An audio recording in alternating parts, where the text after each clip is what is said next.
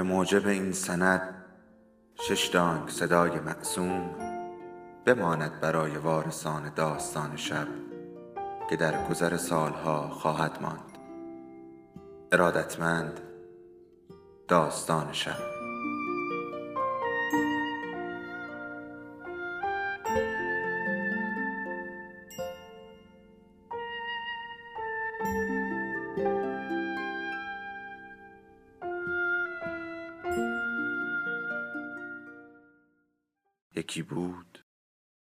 یکی نبود.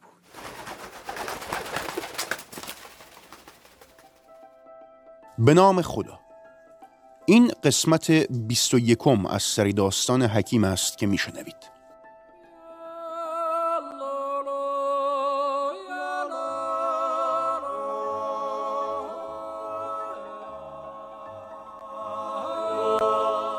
القصه گفتیم مهاجی بر سر چند و چون زبه گاو در میان یهودیان در گرفت و پسر گوشتی را که غیر کشر تشخیص داده بودند به قصابی مسیحی سپرد. و اینک ادامه داستان.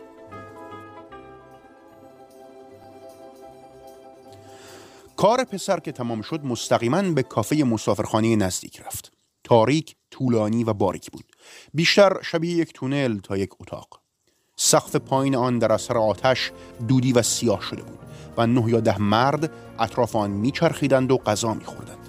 سه زن هم گویا پشت میز کوچکی آن نزدیکی نشسته بودند. بیرون در و در درون خیابان برفی بانو مری کالن را ملاقات کرد. حالا احوال کردند. او گفت ما داریم یه زمستون سخت و میگذرونیم. بینیش سرخ شده و گویا یک زخم روی صورت او وجود داشت. گفت این مسافرخونه انگار داره همیشه یخ می‌زنه. غذاش هم خیلی بده. واقعا با یهودیا سر می‌کنید؟ پسر هم تایید کرد. چطور می‌تونید؟ پسر با رضایت فراوان گفت که در یک انبار گرم میخوابد و البته غذا هم عالی است. دختر گفت پدرم به من میگه یهودیا یه بوی خاصی میدن. بهش میگن فوتور جودایکوس. میگن به این دلیل که یه زمانی بدن عیسی مسیح و با سیر مالیدن. پسر گفت بوک مال تن همه است. اما قوتور شدن آن هم سر تا به پا در آب هر جمعه رسمان هاست او بیان کرد که اطمینان دارد آنها بیشتر از باقی مردم استهمام می کنند پسر کمی قلوب هم می کرد و می‌دانست که در مسافرخانه مانند آنچه در گبروا هست به دست آوردن آبی تمیز و گرم برای استهمام دشوار است. بانو کالن به زنی که صبورانه در فاصله کم منتظر او بود نگاه کرد.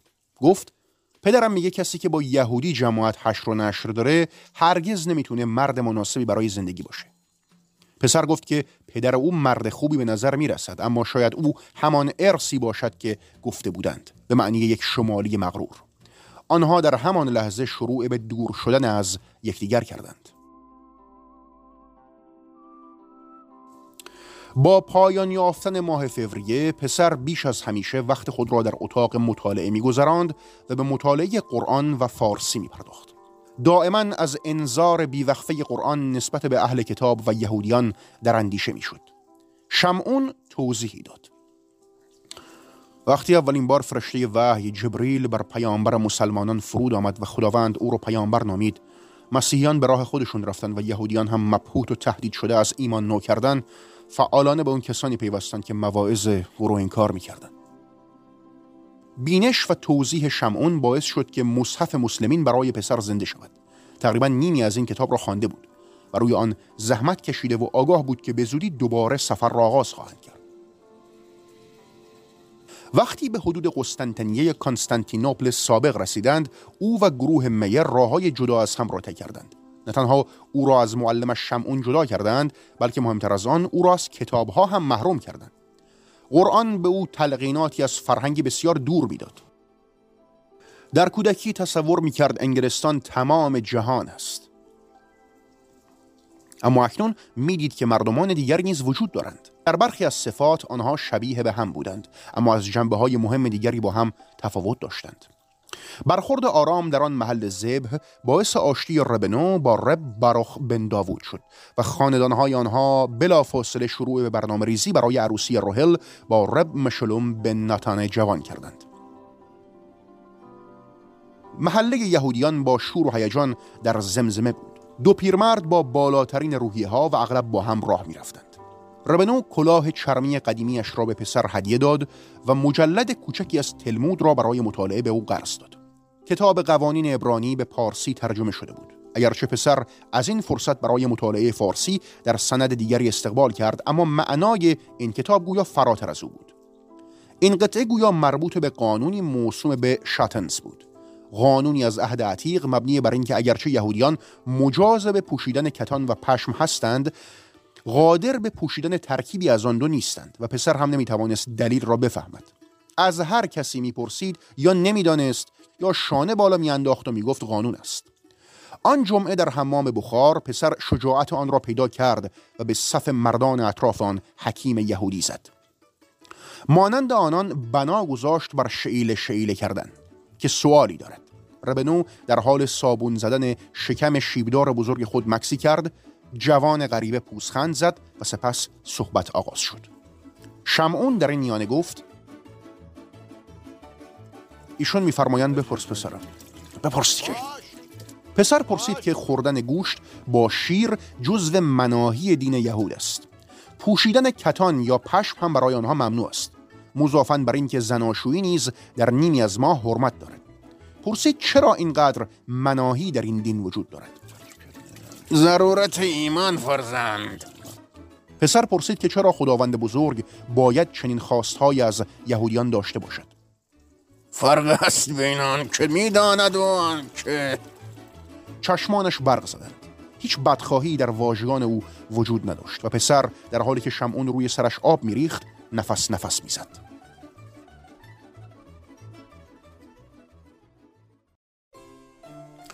زمانی که بانو روهل نوه ربنو با نوه رب بروخ مشلوم در دومین جمعه ماه آدار که یکی از ماههای یهودیان بود ازدواج کرد همه در آن جشن شرکت کردند.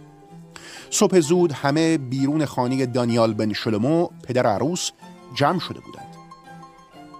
مشلوم در داخل خانه پانزده قطعه زرین طلا به عروس هدیه داد که توبه یا قرارداد عروسی آنها امضا شد و رب دانیال کابینی در خور تقدیم کرد. و شیربهای عروس را به زوج برگرداند و پانزده قطعه طلای دیگر یک عرابه و یک دهن اسب هم مزید کرد.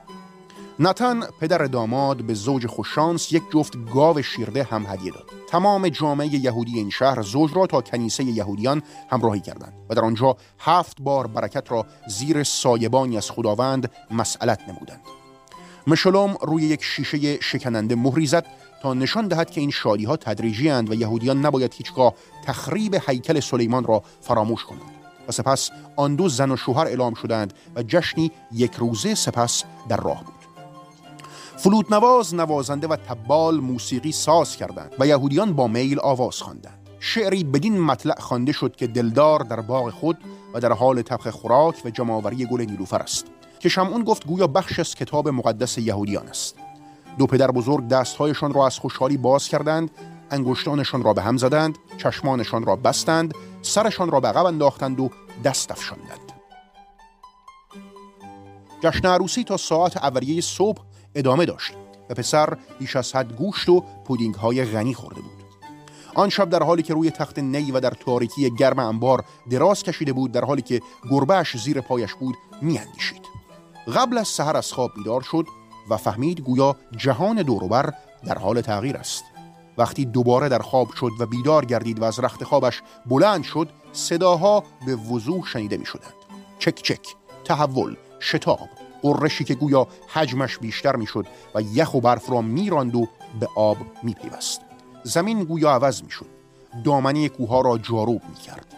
بهار میآمد. مزارع گندم بانو مریکالن به پدرش گفته بود که زمان بازگشت به روال عادی زندگی رسیده است. جیمز کالن اما نظری دیگر داشت. من سیاه از در نمیارم. شما هر کاری بخواین بکنین بکنین بکنین مختارین. دختر هم گفت و سر تکان داد.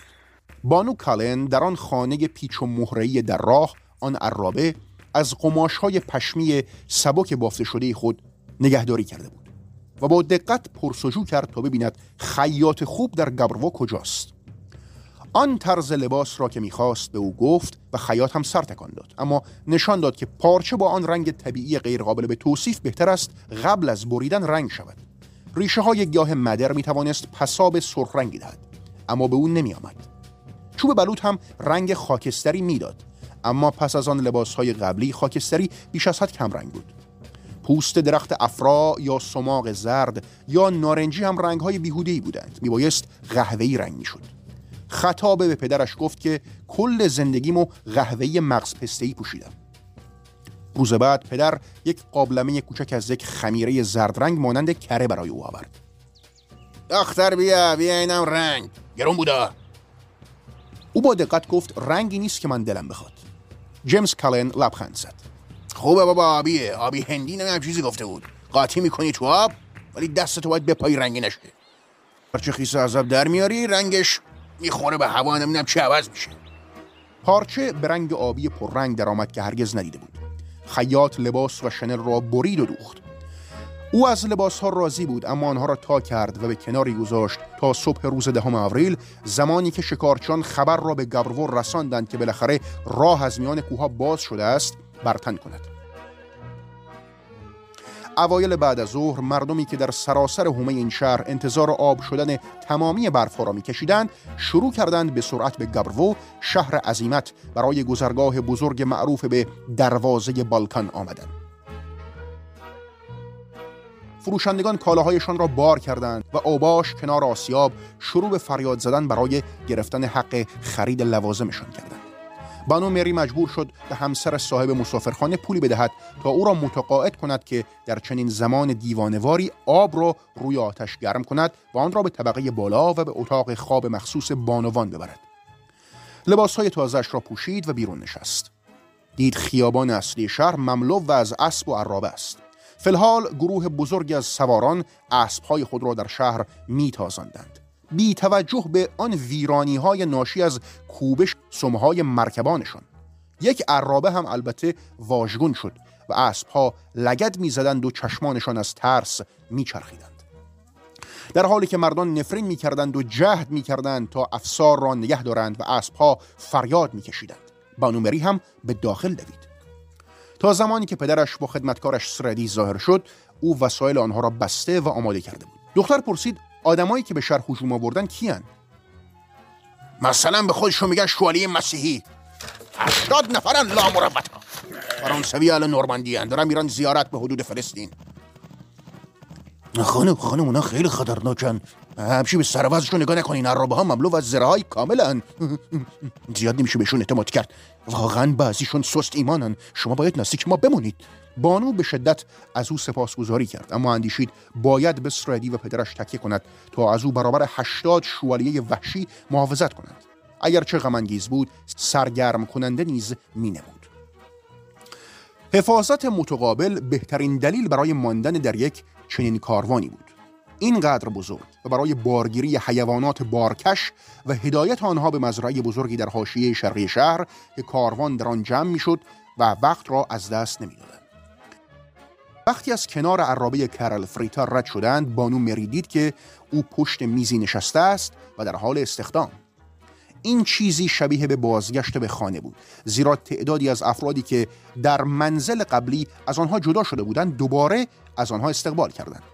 کالنها به خوبی در میانی مسیر راهپیمایی جای خود را پیدا کردند زیرا صفوف مسافران جدید به تعداد بسیار زیادی پشت سر آنها تشکیل شده بود. بانو با دقت مراقب بود. اما تقریبا شب بود قبل از اینکه میهمانی را ببیند که منتظر آن بود. همان پنج یهودی که با آنها کاروان را ترک کرده بود سوار بر اسب رسیدند. پشت سر آنها مادیان قهوه‌ای رنگ کوچک را دید. راب جی کول عرابه مجللش را به سمت او راند و ناگهان گویا کوبشی را در سینه احساس کرد. پسر مانند همیشه نیک به نظر می رسید و از بازگشت هم خوشحال بود. و با خانواده کلن چنان با شادی احوال پرسی کرد که گویی دفعه قبل با عصبانیت از یکدیگر جدا نشدند.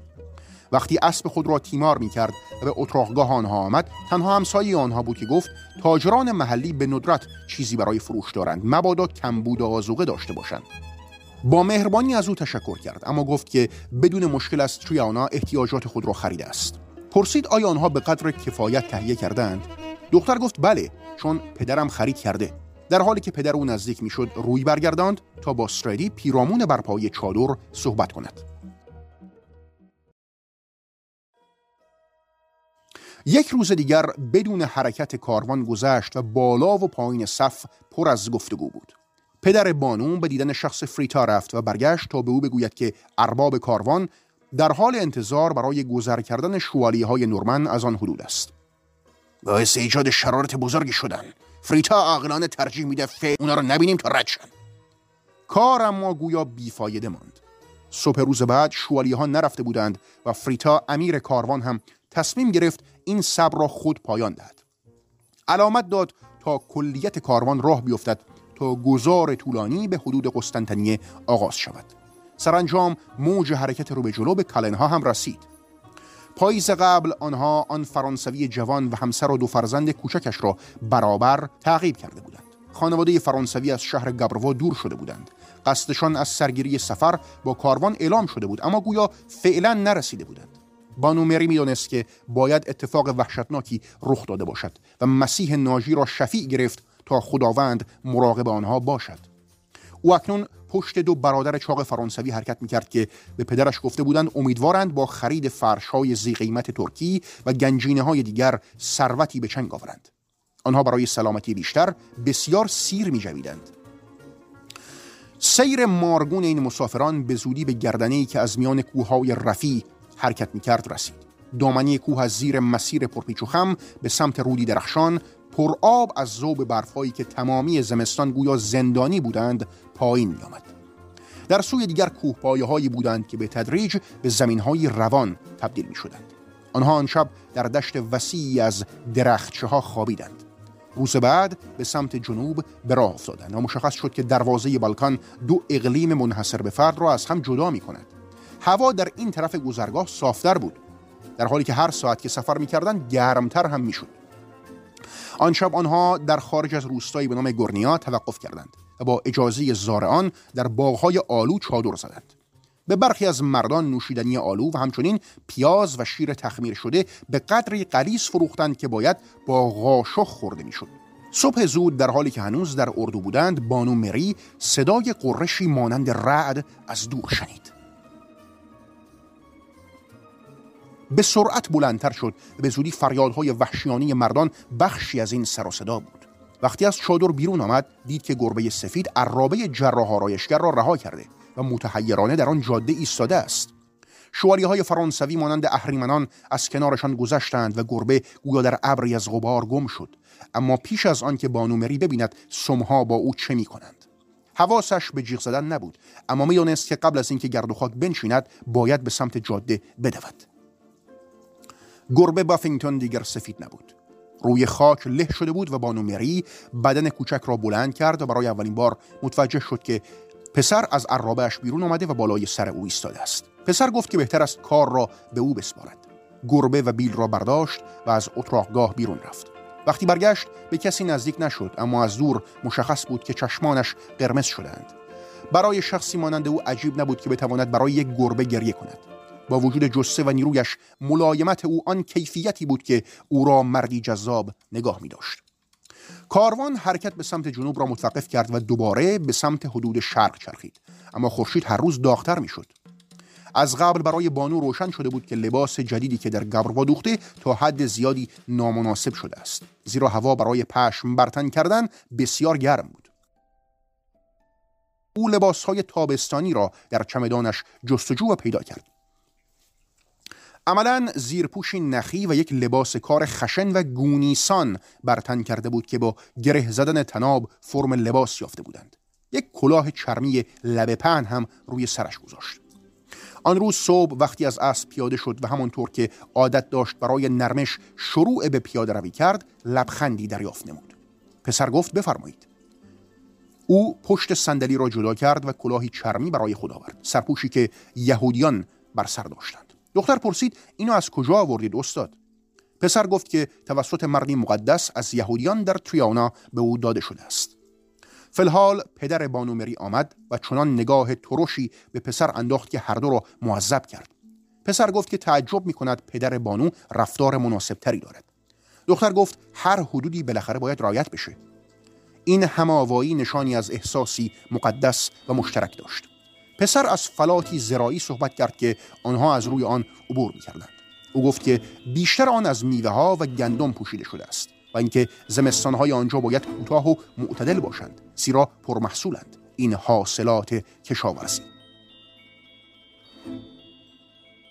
حالا می توانستند درباره چیزهای بی اهمیت هم صحبت کنند. مسیرشان روشی که حیوانات باید برای تحمل مسیر رانده می شدند و دشواری یافتن الوار.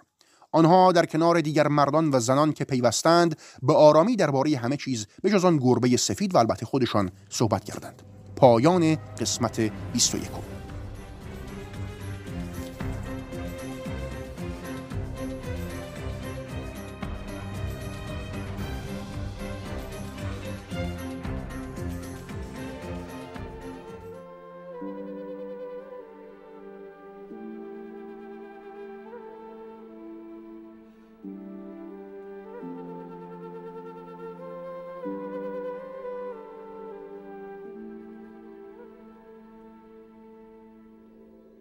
داستان شب بهانه است. برای با هم بودن دور هم نشستن شنیده شدن.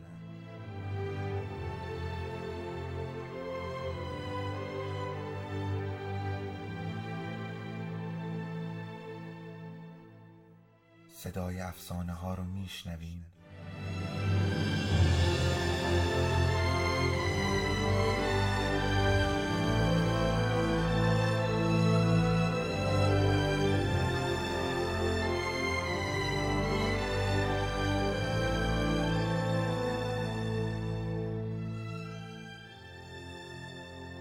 شبتون بخیر.